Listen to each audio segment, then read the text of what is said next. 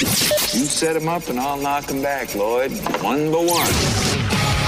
We are buried booze news, cause it's really fun. Once it hits your lips, it's so good.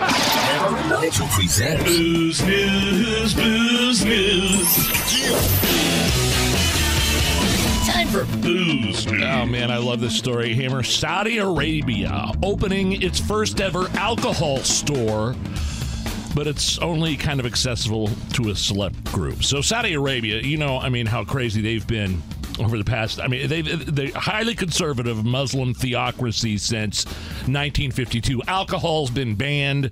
We had the Khashoggi thing happen a few years ago, but the current regime there wants to, you know, they want to become a destination, a tourist destination like UAE, the Dubai, things like that. They're trying, even trying to normalize rela- relations with Israel at some point with the Abraham Accords.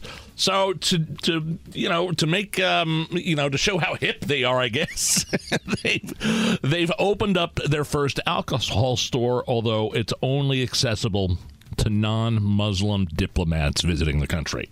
I'm looking at this list of store rules that was provided by CNBC, and the venue is only accessible to, as you said, non Muslim diplomats, and authorization must be validated through an app called Diplo. Oh, they get an app for it, huh? Yes. Okay.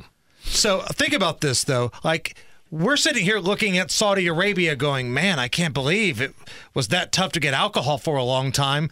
But then I remembered where we live here in Indiana, and I'm not so sure that their policy was more dated than Indiana's No, a couple we of years ago. We weren't even allowed to buy it at all on Sundays, at least in the uh, grocery stores and liquor stores. the threat is. of out of control teens still exists, apparently.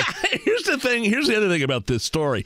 Saudi Arabia has long had a uh, what they call a smuggling problem with diplomats selling imported alcohol on the black market in Saudi Arabia. So one of the one of the ways to cut down on that is to actually open up the their own alcohol or liquor store. Which uh, I find it funny that diplomats, for, foreign dignitaries, uh, not not dignitaries, but diplomats are coming into this country and making money uh, off Saudi Arabia and their liquor laws. What a crappy black market, too. Like, you think about the black market and the dark web, and you're buying, you know, military grade weapons or something like that. Saudi Arabia, it's PBR. PBR and Schlitz on the black market in Saudi Arabia. Okay, moving on with more booze news. Hot on the heels. Uh, remember uh, that, that audio from Elle King we played performing drunk at Dolly Parton's tribute? Oh, she was a mess. Uh, she was horrible. Pro golfer John Daly seemed to be hammered performing Knocking on Heaven's Door in Nashville. I believe this was at Kid Rock's bar, which you visited a couple of uh, weeks Yeah. ago. Here's John Daly, one of my favorite golfers of all time, performing with the house band uh, at Kid Rock's venue in Nashville. See if you tell me if you think he's drunk. Find out where you're from and we'll do this.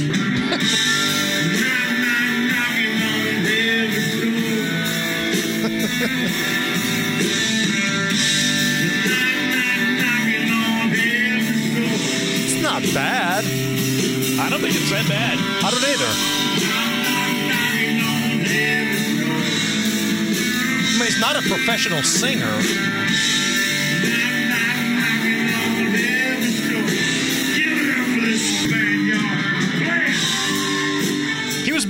Elle King. Yeah, oh yeah, Elle King was a mess. I would have much rather had. Now he did have the the house band behind him, which Right. was which they're professionals basically. Make it probably made him sound a little bit better than he was. They probably invited him up here. Oh man, look, you know, John Daly's here. He likes to have fun. He likes to party. I mean, that sounds like any dude at karaoke night, really, right there. Uh, all right, Allison, give me a little mood music here as we continue on with booze news.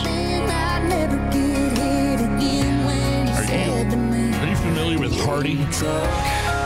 Hardy is like a uh, country artist, but he can also kind of go into that rock category too. I want to say he's like country music's Kid Rock, as long as we're talking about Kid Yeah, Rock. yeah, kind of similar. So after country artist Hardy was in a pretty bad tour bus accident last year, I remember reading about this. He's been working through like some anxiety and panic attacks. Here he is talking about taking a break from drinking and getting two panic attacks within a week. Uh, I'd taken a break from drinking, which was, I think, had a lot to do with it because I wasn't necessarily what you'd say like medicating. You know what I mean? Yeah, yeah, I didn't no. really know that I was even doing that. But I'd taken a couple months off, and then, dude, out of nowhere, twice in one week, I had like, I had a panic attack for the first time, and I, I, I didn't.